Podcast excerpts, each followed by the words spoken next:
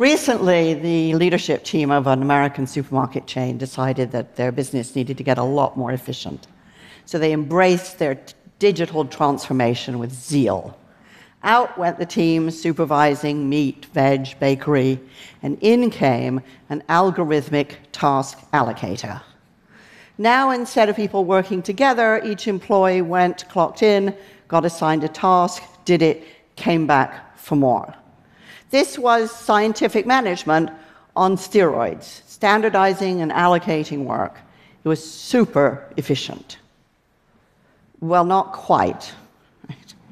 Because the task allocator didn't know when a customer was going to drop a box of eggs, couldn't predict when some crazy kid was going to knock over a display, or when the local high school decided that everybody needed to bring in coconuts the next day.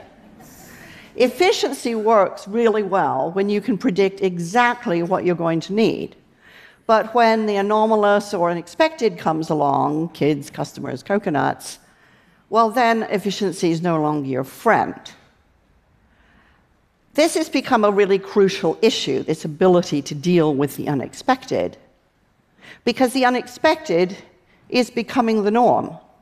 It's why experts and forecasters are reluctant to predict anything more than 400 days out. Why?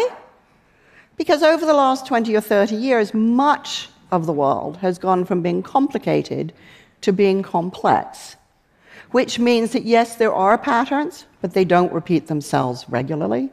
It means that very small changes can make a disproportionate impact. And it means that expertise won't always suffice because the system just keeps changing too fast. So what that means is that there's a huge amount in the world that kind of defies forecasting now. It's why the Bank of England will say, yes, there will be another crash, but we don't know why or when. We know that climate change is real, but we can't predict where forest fires will break out, and we don't know which factories are going to flood.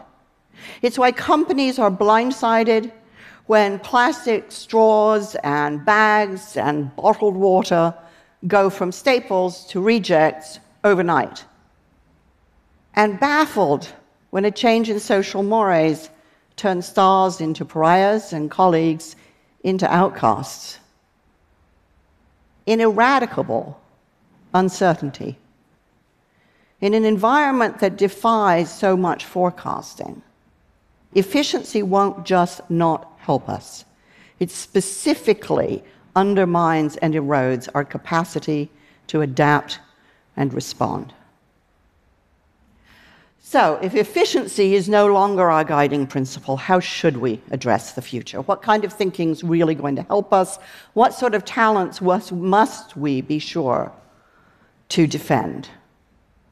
I think that where in the past we used to think a lot about just-in-time management, now we have to start thinking about just-in-case, preparing for events that are generally certain, but specifically remain ambiguous. One example of this is the Coalition for Epidemic Preparedness, CEPI. We know there will be more epidemics in future, but we don't know where or when or what, so we can't plan, but we can prepare. So CEPI is developing multiple vaccines for multiple diseases, knowing that they can't predict which vaccines are going to work or which diseases will break out. So some of those vaccines will never be used. That's inefficient. But it's robust because it provides more options, and it means that we don't depend on a single technological solution. Epidemic responsiveness also depends hugely on people who know and trust each other. But those relationships take time to develop, time that is always in short supply when an epidemic breaks out. So CEPI is developing relationships, friendships, alliances now, knowing that some of those may never be used. That's inefficient, a waste of time perhaps, but it's robust. You can see robust thinking in financial services too. In the past, banks used to hold much less capital than they're required to today, because holding so little capital, being too efficient with it, is what made the banks so fragile in the first place. Now, holding more capital looks and is inefficient, but it's robust because it protects the financial system against surprises. Countries that are really serious about climate change know that they have to adopt multiple solutions, multiple forms of renewable energy, not just one. The countries that are most advanced have been working for years now, changing their water and food supply and healthcare systems, because they recognize that by the time they have certain prediction, that information may very well come too late. You can take the same approach to trade wars, and many countries do. Instead of depending on a single huge trading partner, they try to be everybody's friends because they know they can't predict which markets might suddenly become unstable. It's time-consuming and expensive negotiating all these deals, but it's robust because it makes their whole economy better defended against shocks. It's particularly a strategy adopted by small countries that know they'll never have the market muscle to call the shots, so it's just better to have too many friends. But if you're stuck in one of these organizations that's still kind of captured by the efficiency myth, how do you start to change it? Try some experiments. In the Netherlands, home care nursing used to be run pretty much like the supermarket, standardized and prescribed work to the minute. 9 minutes on Monday, 7 minutes on Wednesday, 8 minutes on Friday. The nurses hated it. So one of them, Jos de Blok, proposed an experiment. Since every patient's different and we don't quite know exactly what they'll need, why don't we just leave it to the nurses to decide? Sound reckless? In his experiment, Jos found the patients got better in half the time, and costs fell by 30%. Right? When I asked Jos what had surprised him about his experiment, he just kind of laughed, and he said, well, I had no idea it could be so easy to find such a huge improvement, because this isn't the kind of thing you can know or predict sitting at a desk or staring at a computer screen. So now this form of nursing has proliferated across the Netherlands and around the world.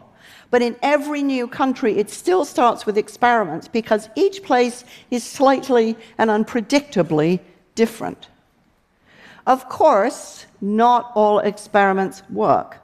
Jos tried a similar approach to the fire service and found it didn't work because the service is just too centralized. Failed experiments look inefficient, but they're often the only way you can figure out how the real world works. So now he's trying teachers. Experiments like that require creativity and not a little bravery. In England, I was about to say in the UK, but in England,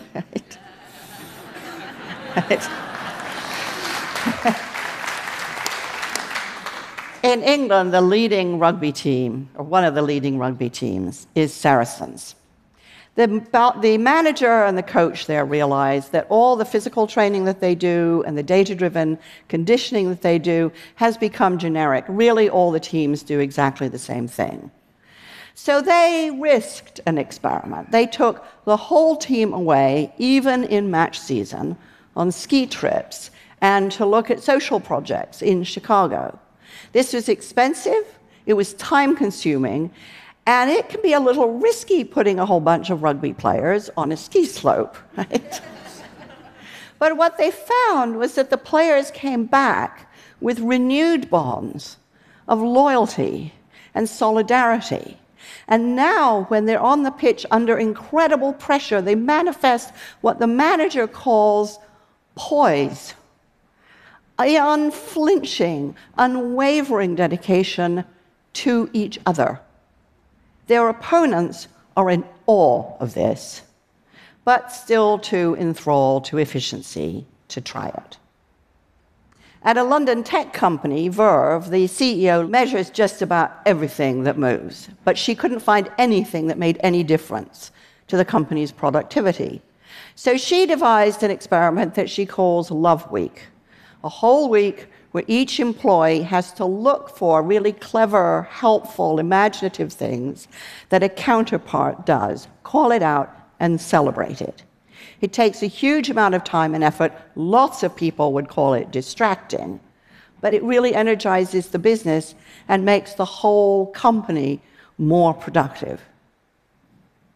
Preparedness, coalition building, imagination, experiments, bravery. In an unpredictable age, these are tremendous sources of resilience and strength. They aren't efficient, but they give us limitless capacity for adaptation, variation, and invention.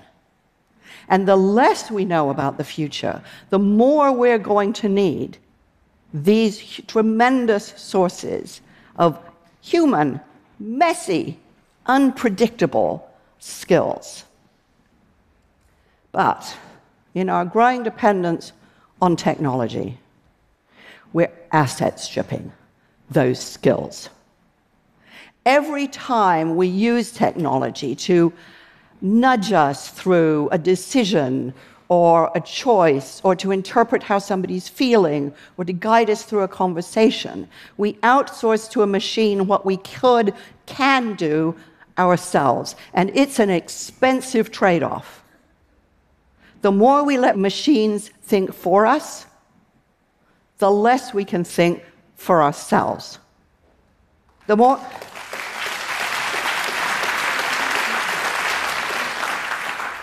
time doctors spend staring at digital medical records, the less time they spend looking at their patients. The more we use parenting apps, the less we know our kids. The more time we spend with people that we're predicted and programmed to like, the less we can connect with people who are different from ourselves. And the less compassion we need, the less compassion we have. What all of these technologies attempt to do is to force-fit a standardized model of a predictable reality onto a world that is infinitely surprising. What gets left out? Anything that can't be measured, which is just about everything that counts.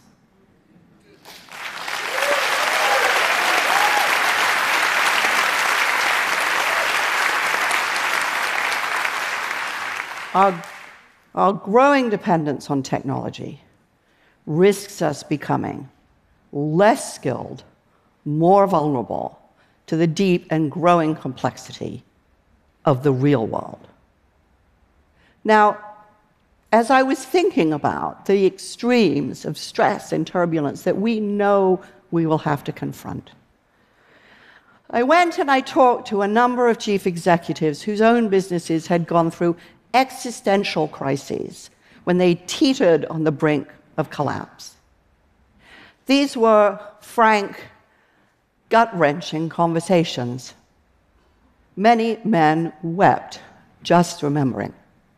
So I asked them, what kept you going through this? And they all had exactly the same answer. It wasn't data or technology, they said. It was my friends and my colleagues who kept me going. One added, it was pretty much the opposite of the gig economy. But then I went and I talked to a group of young, rising executives, and I asked them, who are your friends at work? And they just looked blank. There's no time. They're too busy. It's not efficient. Who, I wondered, is going to give them imagination and stamina and bravery when the storms come? Anyone who tries to tell you that they know the future is just trying to own it, a spurious kind of manifest destiny. The harder, deeper truth is that the future is uncharted, that we can't map it till we get there. But that's okay, because we have so much imagination if we use it. We have deep talents of inventiveness and exploration if we apply them. We are brave enough to invent things we've never seen before. Lose those skills, and we are adrift, but hone and develop them. We can make any future we choose. Thank you.